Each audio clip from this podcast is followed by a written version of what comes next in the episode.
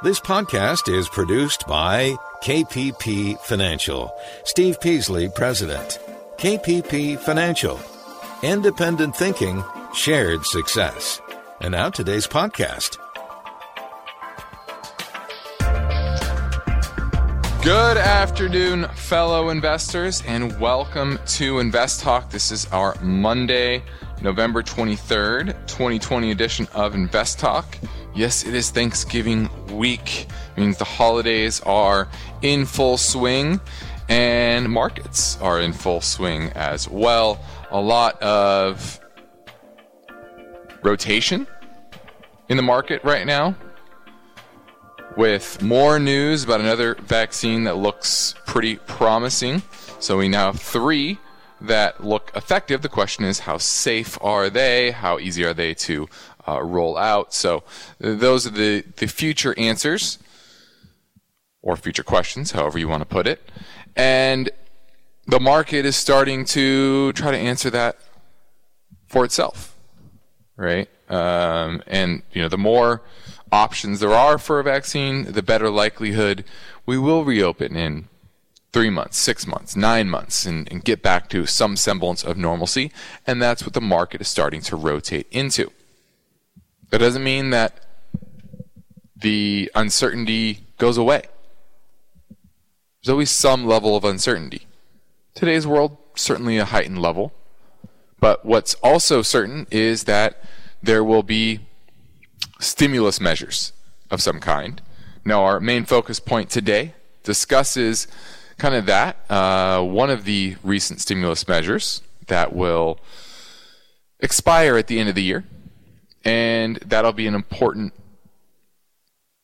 maybe a marker point of what governments and central banks are doing and how they are married together. Uh, so we're going to discuss that. But Let's jump into the market today. The S&P was up about 20 points, modest up day. The Nasdaq that was we close up? I think we still closed up. Yeah, about 25 points, a little bit less. So you saw saw a continued rotation once again out of growth stocks into the value side of the market. A lot of the FANG names were down actually, right? The Apples of the world, uh, I believe Google was down as well. Uh, yep, eight bucks. You're talking about Facebook. That was down. Amazon down. Netflix down. Right? You're you, so you're starting to see the dichotomy here, right? The the change of the winds, right? The winds were blowing towards growth stocks, towards tech stocks, towards the exciting names in the market. Now, not so much. Things are changing and you need to be prepared and adjust your portfolio accordingly if you want to be successful. So many people, especially new investors. I know there's a lot of new listeners that are new investors that are out there that are COVID kind of brought their interest into investing even more, right? A lot of times it's because they couldn't do much else.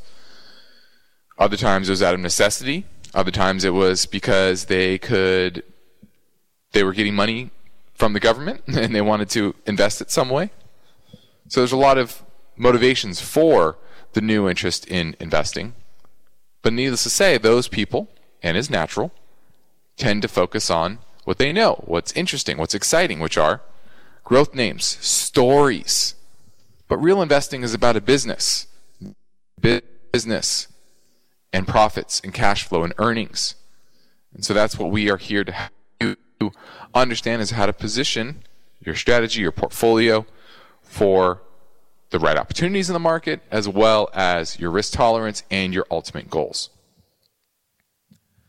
Now, I'm Justin Klein, and I'm ready to take your calls right now at 888-99-CHART. 888-992-4278 is how you get through and ask your question on today's show. I always encourage everyone to call in sooner rather than later because we do have an information-packed podcast for you today. So let's get right to our first caller at 888-99-CHART. Hello, Steve and Justin. This is Lynn in Illinois. Hey, I'm looking to buy one of these two medical REITs I'd like your thoughts on Medical Properties Trust, symbol MPW, and Sabra Healthcare, symbol SBRA. Thanks for your comments, and I'll be listening on the podcast for your thoughts. All right. He's looking at Sabra Healthcare. This is a REIT that owns 423 healthcare related properties in 38 states. Revenue and profits in decline because of COVID. Uh, you know, the big question is how much of their business is the nursing home environment, which is hmm, interesting. The company is growing its IT solutions division, which is at 27% of revenue. Hmm, let's see. I'm just looking at the percentage of bookings. This is interesting. I'd have to dig into this one a little bit more. This one looks a little more uh, diversified. Oh, actually, you know why? I'm looking at the wrong symbol. You know what? Sometimes you just type in two letters in the wrong order and it screws everything up. Okay, Sabra Healthcare. They have real estate, healthcare real estate, living assisted living centers, mental health facilities, nursing facilities, etc. 8% yield, roughly. 7% actually. So they cut their dividend recently. Um, let me look at MPW. You know, it's always tough to, to get a sense of the two businesses, especially if they're in the same industry. How different are they? Right? Uh, medical properties is doing much, much better. Revenues up 47% year over year, earnings up 24%. Uh, it's more consistent, looks to have a better balance sheet uh, in my book. So, you know what? I'm going to go with medical properties. Looks uh, looks like a, a, better balance sheet, better chart, uh, better business line in general. So I'm definitely going with MPW Medical Properties REIT. You're listening to Invest Talk. I'm Justin Klein. We're headed into a break, and Steve Peasley will be here tomorrow, but I will return next week. That's right, the markets will be closed due to the holiday on Wednesday, or sorry, Thursday. But we have some special best of caller questions programs lined up for you Thursday and Friday. But now, I'm here waiting for your live calls at 888 99 chart.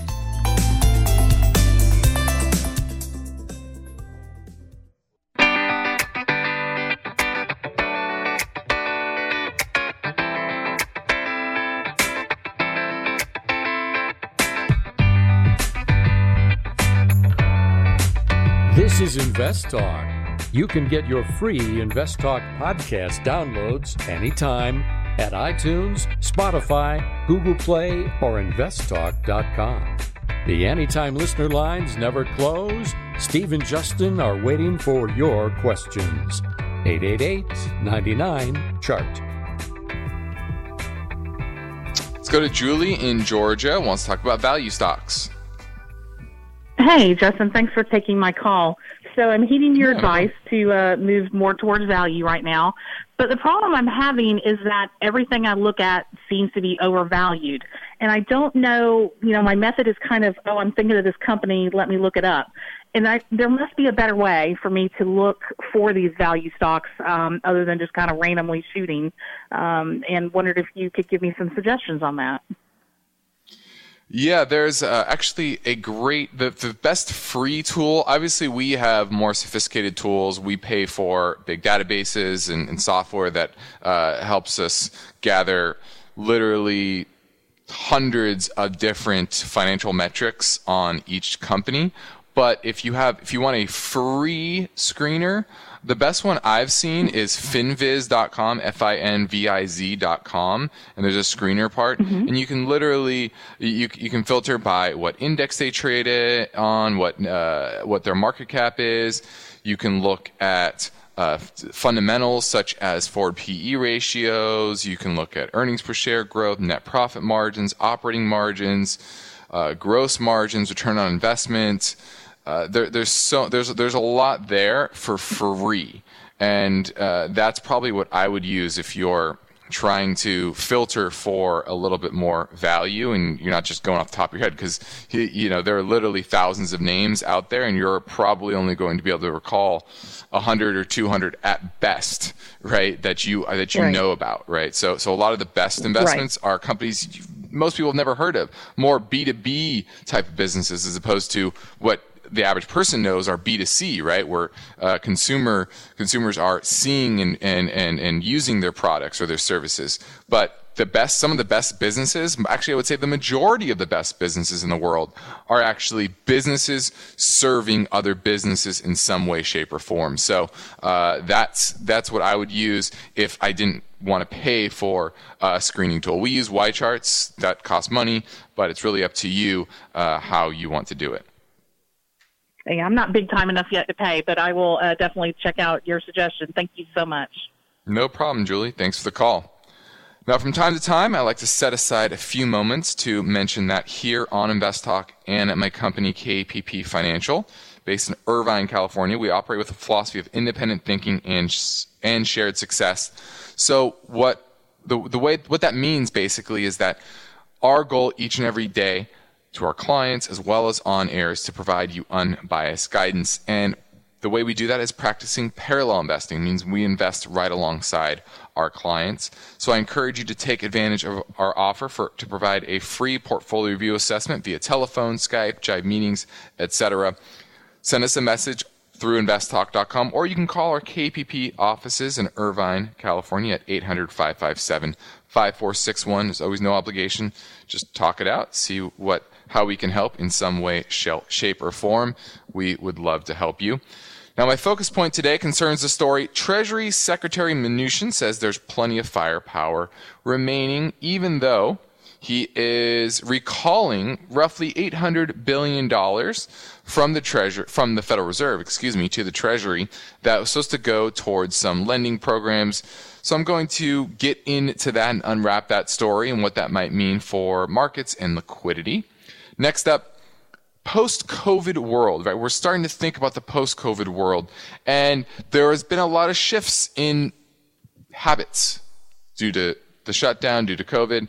And the big question for investors is what habits will endure? What habits will snap back to pre COVID? And there's probably a bulk that are more in the middle and you have to gauge how much that will benefit or hurt the companies that you are investing in. So we're going to discuss that. Also, we're going to touch on his history when it comes to very expensive stocks. So we're going to look at going back decades and really look at the, the previous times when there were very high multiples of enterprise value to sales, meaning the value that the market was putting on a company in relation to its sales, and we're going to unpack that and see what that means for the current environment where many companies are trading at pretty extreme valuations. And then lastly, companies are starting to increase or reverse their dividend cuts. And I think that's going to be an interesting trend going forward. And it means that leaders of these large corporations are starting to gain more confidence about the future. So we're going to unpack that story as well. But let's see if I can squeeze in one more caller question before the break. This one from Ohio. Hey, this is Andrew from Columbus, Ohio. Uh, really appreciate the podcast. Justin and Steve have been listening since about March of this year. I have a position in Avalara. It's a cloud-based software company and they've done really well over the last year, even through the pandemic, up 112%, uh, and they keep growing. So I entered at about $49, and I just want to see your guys' take on that, whether it's a short-term play or a long-term play. Uh, it doesn't really matter to me. Just want your thoughts. Thanks, guys. Appreciate it. Good luck. All right, this is Avalara. AVLR is the symbol and is a cloud based provider of software solutions to help businesses of all types and sizes comply with tax requirements for transactions worldwide. Uh, so I like that type of business that uh, is necessary, right, to keep track of those those taxes. And when someone turns to a solution like this, they probably don't change it very often. And so I like the business overall, but it is extremely expensive. You're talking enterprise value to revenue of 28 times, which we'll talk about here in a little bit. But they don't make money, $14 billion valuation, but technically it's still very strong. But if you start to have that multiple contraction across that industry, this is go- going to get hurt. So I would have a tight or a stop on this of the 100-day moving average at 136, and obviously it's going to rise over time, but that would be my my uh, stop. You're listening to Invest Talk. I'm Justin Klein. I'd love to hear whatever is on your mind, so give me a call at 888-99 chart.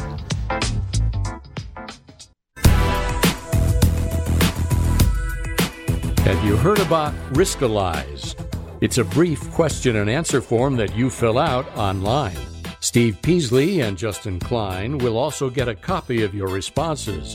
They can use the Riskalyze results to help you formulate a strategy that fits your investing risk tolerance. Learn more anytime and take the Riskalyze quiz at investtalk.com.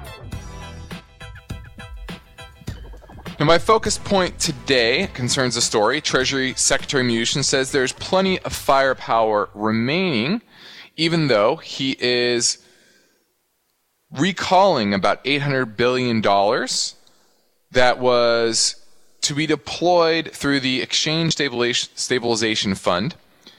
And basically, this is taking money away from certain programs that are buying corporate bonds, loaning money to state and local governments, as well as the Main Street lending program to small and medium sized businesses.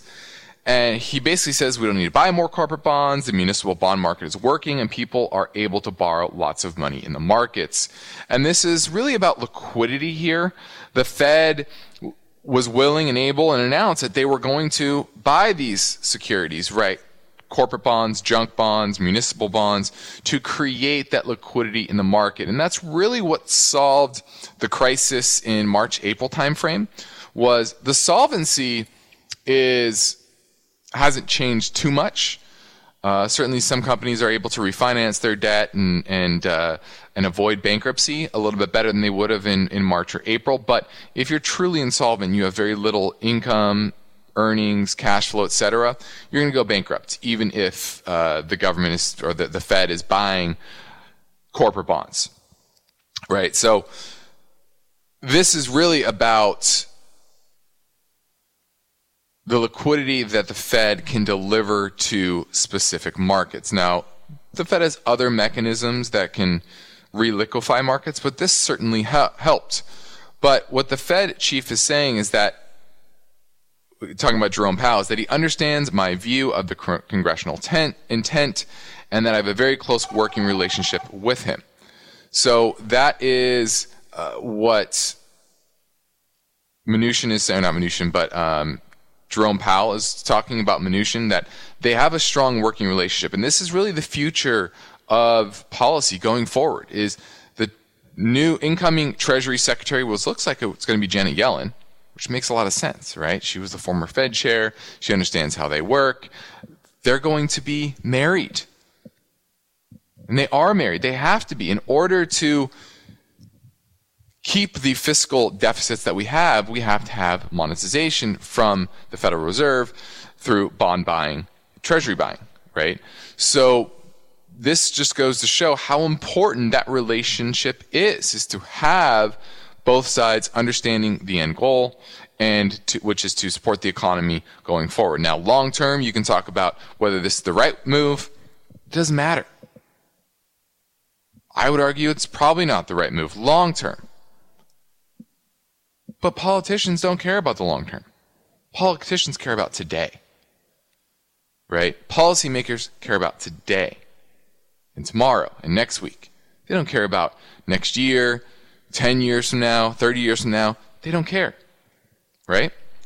So this is a very interesting story in that context.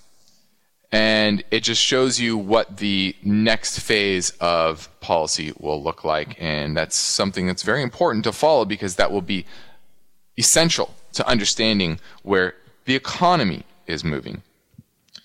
Now, if you listen to Invest Talk on a regular basis, you have probably noticed that we get calls from all over America. In fact, we encourage your questions anytime, a day or night at 888 chart. So here comes a question that came in earlier from Wisconsin.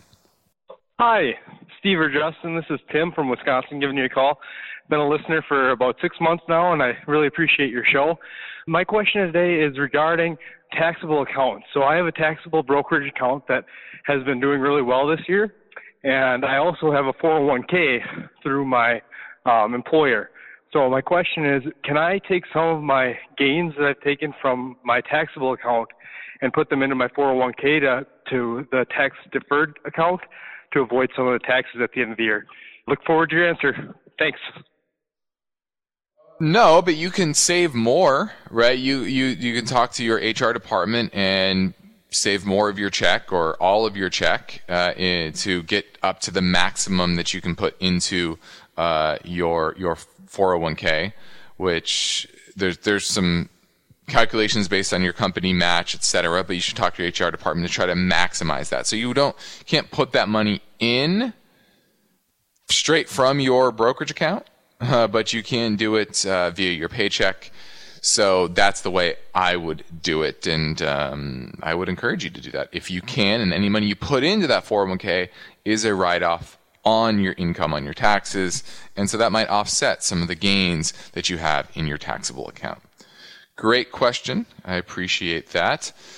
Now, let's touch a little bit before the break. Maybe after the break, I'll get into the details. But there was an interesting study of extraordinarily high priced companies in the Russell 1000. Russell 1000 is a very broad based index.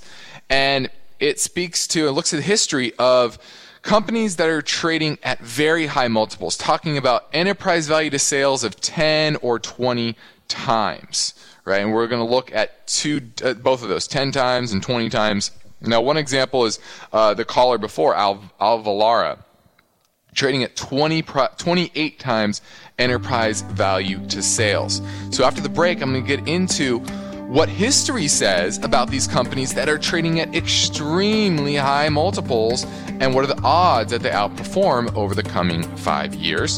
So that's what we're going to discuss after the break. But on the next Invest Talk, the story a retail trade group is predicting that holiday sales will be up and produce a strong finish for 2020.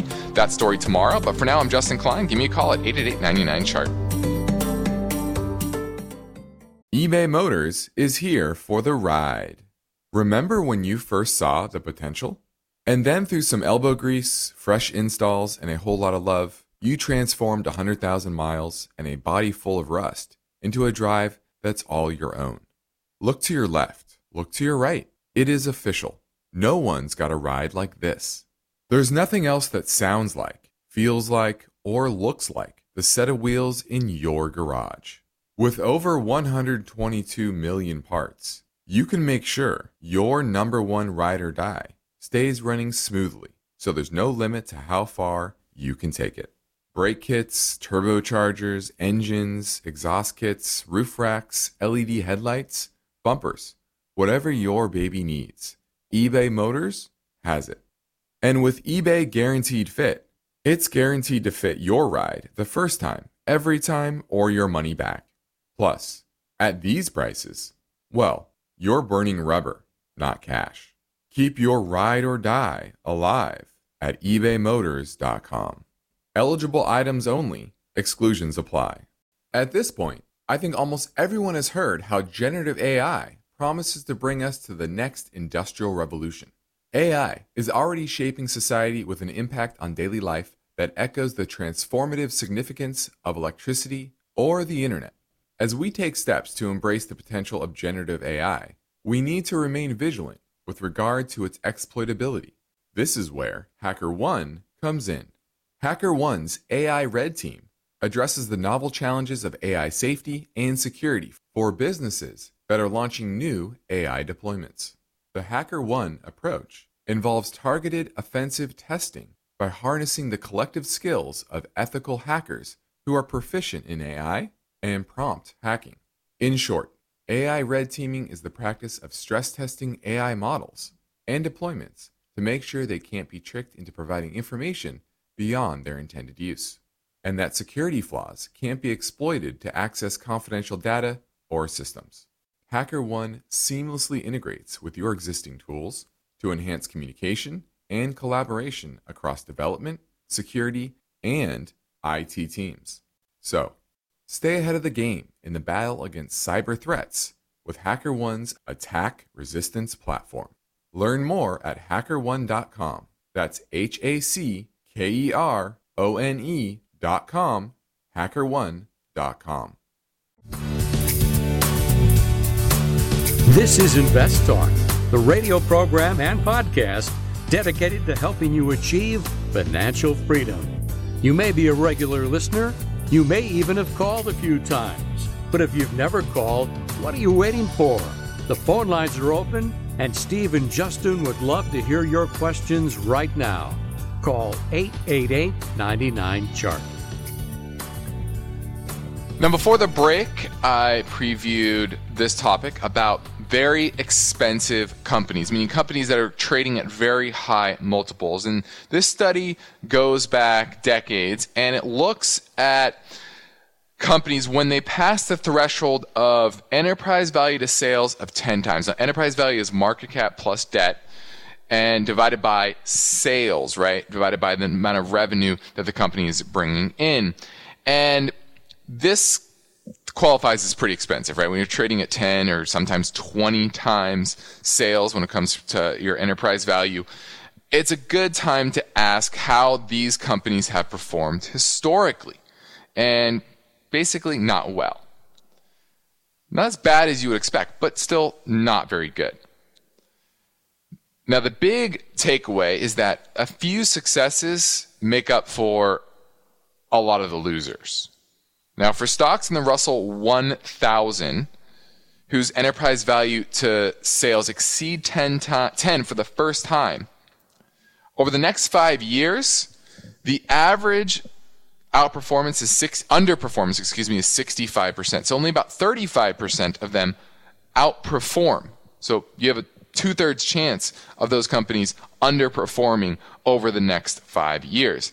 And if you look at the even more extreme examples, 20 times when they hit the 20 times enterprise value to EBIT or enterprise value to sales ratio, over the next five years, the underperformance is 73%. So about three out of four companies underperform over the next five years. Now, there's a big reason why many companies, especially these growth names, the software names, tech names, trade at such high multiples, like the Alval, uh, what was it? What's the name of it? Avalara, the one that we spoke about earlier. And the reason is low risk free rate, right? Where interest rates are near zero, which means when you have company with accelerating growth, when you have a basically zero discount rate, there's really no upper bound on its valuation. And that's why you're seeing such massive increases in these valuations. So secular stagnation, right? The new normal post the financial crisis has actually been very good for these growthier names because people are looking for, or investors are looking for growth, looking for companies that are increasing their top line. And they're increasingly bidding up these names to astronomical prices. Now, what's going to happen if we do successfully get out of this pandemic, the, you have the economy growing, you have policies that are more growth oriented, right? Like massive fiscal spending, for example, and you have interest rates going up. That's why you're going to continue to see this shift to value stocks from growth and multiples contract. Okay. And now, if we go back into that secular stagnation, if policy doesn't bring about big, true economic growth, then maybe you see growth continue to do fairly well. But going back to the point about why these companies tend to underperform. And the reason is, is because if you look at history and the return on equity of these companies that have such high multiples, when they hit that 10 times enterprise value to sales or 20 times.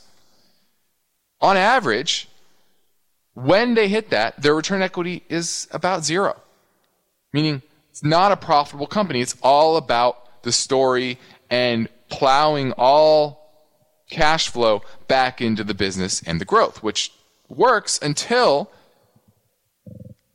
maybe there's no more growth. You find competitors that start to eat your lunch, and now you have to, now your growth slows and you have to produce a profit. But history says that going forward, looking out, most of these companies don't actually produce positive return on capital going forward. So the median ROE for the five years after crossing that 10 and 20 times sales threshold doesn't improve at all.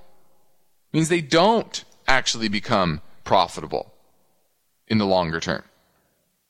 So the idea that these growth names are going to somehow magically become great businesses, more often than not, far more often than not, they actually don't. And so the stocks valued at these high levels rarely deliver, deliver the earnings to justify these inflated prices. So good history lesson there. Let's go to Robert in Washington. He wants to talk about gold. Hi. Yeah. What can, I, what can I help you with? Well, I'm just looking at the gold prices, and it just seems like it just it's just tanking right now. And the rumors that I'm understanding is that now that oil prices are finally going back up, the cost to drill will be going up as well, and then the economy is improving. So, is now the time to get out of gold? No, actually, I still think this is a, a good buying opportunity uh, for the the, the miners. Uh, you know, we had that surge in spring and, in early summer, and frankly, it was uh, it got into an overbought situation. There were a lot of uh, I think weak hands getting into it, right? Where uh, people were chasing that that that return and that story about the the gold market. Uh, but I've said this before. There are there there are three catalysts for gold prices. Short term, the dollar. The dollar has been kind of choppy over the past three or four months and really sideways since uh, early August. And real yields, which, you know, interest rates have been going up.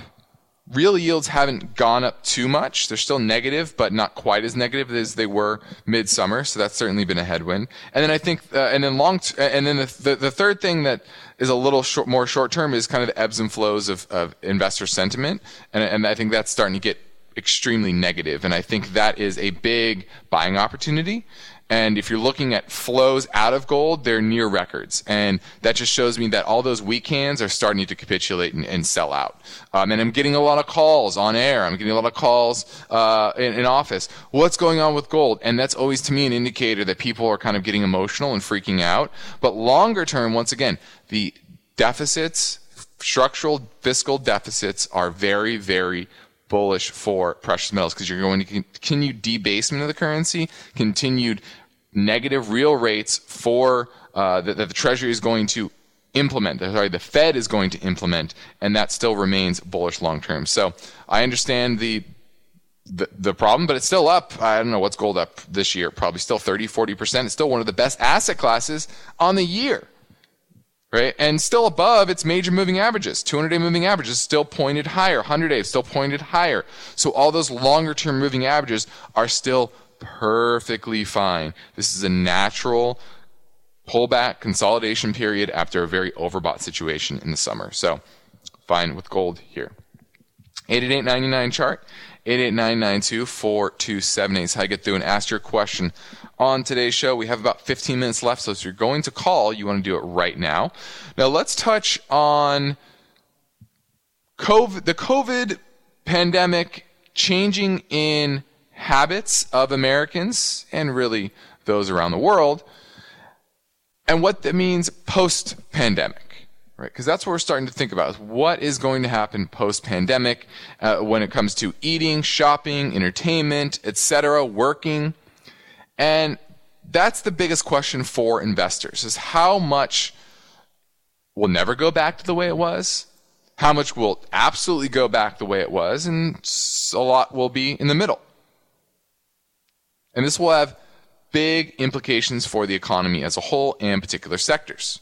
And each industry has its own nuances to think about. Now, in certain instances where consumers and businesses were just creating a workaround, right? We know that happy hour, for example, with your friends, that's not going to happen it's, uh, on a Zoom call five years from now, right? That's still going to happen at a restaurant, at a bar, or whatever. So, actual nights out entertainment like that, think that'll that'll definitely snap back, right? Live entertainment, live music, definitely snap back. There are other things in the middle, though, right? What about fitness? What about movies in person? Those have been in con- a competition for a long period of time. Right? At home versus at a gym. Streaming at home versus going to the movies. And I think that'll still that this pandemic will cause them to skew a little bit more to at home. But I still think there'll be a big snapback. Now, 1.2 billion domestic movie tickets were sold last year, but that's the same as five years ago. So you're seeing that shift to, to streaming, but I don't think movie theaters are going away completely. One thing I think could be more permanent having groceries delivered. People get used to going online, picking things they want, pulling up to the grocery store, and just having it sent it, you know, put in their car, or actually having it delivered to their home. I think those things are definitely more permanent. Cooking more. People that were handy in the kitchen have probably grown more so. Right? Purchase of equipment for food preparation, cooking, storage rose 41% from March 15th to October 31st. Sales of metal bakeware, toaster ovens, air fryers up 57, 75, and 83% respectively. Now, I don't think that'll continue because most of those are one time items that people will, will just have in their kitchen. But you're going to need food from a grocery store to use those things. And I think that will continue. I think that will be sticky. What was resilient? Well, discount stores, TJ Maxx, Ross, their sales barely ticked down during the pandemic. But department stores like Macy's, Kohl's did much, much worse. What's interesting though is the Walmarts, Targets of the world, they're becoming a lot more like the, the department stores. For example, Target is opening Ulta beauty shops inside their stores. That sound familiar? So you know, I, I, I was there. I was at a department store over the weekend with my mom. It was her birthday. I bought her some stuff, and there was a. I think it was. What was the? There was some cosmetic store within the department store, Sephora maybe. So I think that'll continue. What's interesting is that furniture shopping has actually shifted more online. Right? Wayfair saw sales increase more than 75%, and typically that's more of an in-person item. So that's what I'm watching to see if that is more of a permanent shift or a one time change. Uh, and that's more uncertain to me than more, more of the other things. Now you're listening to Invest Talk. I'm Justin Klein. And yes, the economy was reopening. Now in some areas it's shutting down again. But one thing I know for sure is that you cannot allow your retirement objectives to be controlled by this pandemic. You need to develop strategies, be able to optimize your portfolio for your particular goals. And that's what our job on Invest Talk is to do is to help you with that process. And if you want more hands-on help, I encourage you to reach out to myself or Steve Peasley at our KP Financial offices in Irvine, California. We can help you. We want to help you. We'd love to help you. Now, whether you're a conservative investor edging closer to retirement, or maybe you're a younger worker looking for more aggressive opportunities, we can customize an investment strategy designed to achieve your particular financial freedom goals. So to get started with a no-cost portfolio review, please call or send a message through investtalk.com. And now I'm here. I'm ready to provide unbiased answers to your finance and investment questions. And we're taking your calls live at 888-99-CHART. Our Invest Talk mission is to help you make better investing decisions. To do that on your own, thumbs up or thumbs down choices based on good, solid investing principles. But we need your questions to keep us on track. 888 99 Chart or click on Contact Steve or Contact Justin on investtalk.com. Hey, Stephen, Justin, Carl calling from Ohio. Got a question about uh, preloading the 401k early in the year. If you can afford it, does it make sense to put the whole 18,000 in in the first couple months, or is it better to collar, dollar cost average throughout the whole year? Look forward to hearing the answer on the podcast. Thank you. Well, if history is your guide, that markets tend to go up, then you want to get the money in sooner rather than later. So I would say it does make sense to front load it. Now, certainly some times or some years, you're going to say, ah, you know, we had a big sell off in the summer, and I wish I would have dollar cost average in, and that would have been better. And certainly you will have those years. Just nature of the game, nature of the investment world. Years are very different, right? This year was very different than last year. And I guarantee 2021 will be very different than this year. So, but, but if you look longer term, if that's your strategy every single year, then I think you'll do better by front loading it if you can. So that's a great question though, especially if you are maxing out your 401k, you make a good amount of money, you know you're going to hit that max at some point later in the year. If you can front load it, I definitely would do that. This is Invest Talk. I'm Justin Klein, and we have one goal here to help you achieve your own particular version of financial freedom. And our work continues after this final break. So if you're going to call, you want to do it right now at 888 99 chart.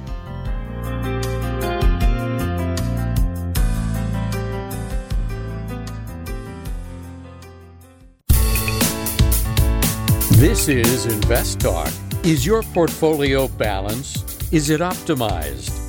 Is it delivering the types of gains you want and need to achieve financial freedom? Well, turn up the volume because there are many questions that deserve unbiased answers.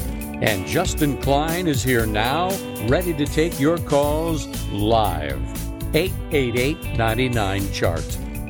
Hi, this is Sean from Phoenix, Arizona. I've recently invested in a couple of stocks, RGEN and Gild, G I L D, and they do pharmaceuticals for the COVID. And recently saw that they dropped in price today, and just kind of curious because I know the vaccine um, it recently just came out uh, for 95% from Pfizer. So just curious if my goal was to wait until at least the fourth quarter, uh, pretty much when they make the money um, on the fourth quarter, and just to see if uh, that would wait till then, or I should just pull out now while everything's going down. Thank you, and I will listen to your call on the podcast. Bye. All right. Now, these are two different types of companies. Gilead does uh, is a more pharmaceutical uh, company that makes therapeutics to treat viral, fungal, respiratory, and cardiovascular diseases. Uh, they have a drug. What's the name of it? I forgot the name of it at the moment. That does help treat COVID. Uh, but it, it's clearly not changed their trajectory. there's, I don't think there's uh, enough sales for it to uh, really make enough money, as well as it's uh, hepatitis C, I think C or B, uh, I forget, forget exactly. But that drug basically cures their patients, and therefore they don't have long-term customers in that way. And their earnings have been falling from 1261 in 2015 down to six dollars and sixty cents this year. So I'm gonna. I, am not a big fan of Gilead, and same with REGN. Uh, this is more of a. They don't sell drugs where they they more make. Uh, let's see. Yeah, I guess they actually. You're right. They do. They do make drugs. Um, and is it RGN or REGN? I forget exactly. Uh, I think you're looking at Regeneron. Um, yeah. So Regeneron is rolling over, and I think both of these names are under pressure for that reason, right? That we're getting the the the vaccine, uh, the the story behind these names is waning. Uh, if I'm gonna invest in one long term, it's definitely going to be Regeneron. To be honest with you, so I'm going to pass on Gilead, and, but longer term, I think Regeneron is a solid company. I want to go back to the Invest Talk voice bank before we close for the day. This question came in from San Jose. Hey guys, it's Rob from San Jose. I purchased Carnival Cruise Line CCL a while ago. I'm looking forward to its recovery. And my question is, what would be a logical exit point after it's gone up? I know that they've got a lot more debt now than they probably had pre-COVID. So I think waiting for it to return to pre-COVID levels is probably overly optimistic. Thanks, guys, for everything you do. Bye. I was looking at Carnival Cruise Line, and he is correct. They have issued a lot of shares to stay solvent, really, right? They're, they're not a U.S. company, so they uh, can't really get a bailout or couldn't really get a bailout. Uh, and so they had to issue a decent amount of, of new shares. And that's really what's going to dilute future shareholders. And so I agree. Uh, return to 50 bucks or so before, you know, where, where it started at the beginning of the year is a little over optimistic. But if you look at the chart, and if I run kind of a fib retrace here, uh, I'm going to say a recovery to about $35 a share. Right now it's at 18 or so is a reasonable exp- ex- expectation. It's not guaranteed. Nothing's guaranteed in this in this business, but uh, I do think it could work its way up there. But I think it's going to be fits and starts, right? Not everyone's going to get vaccinated right away.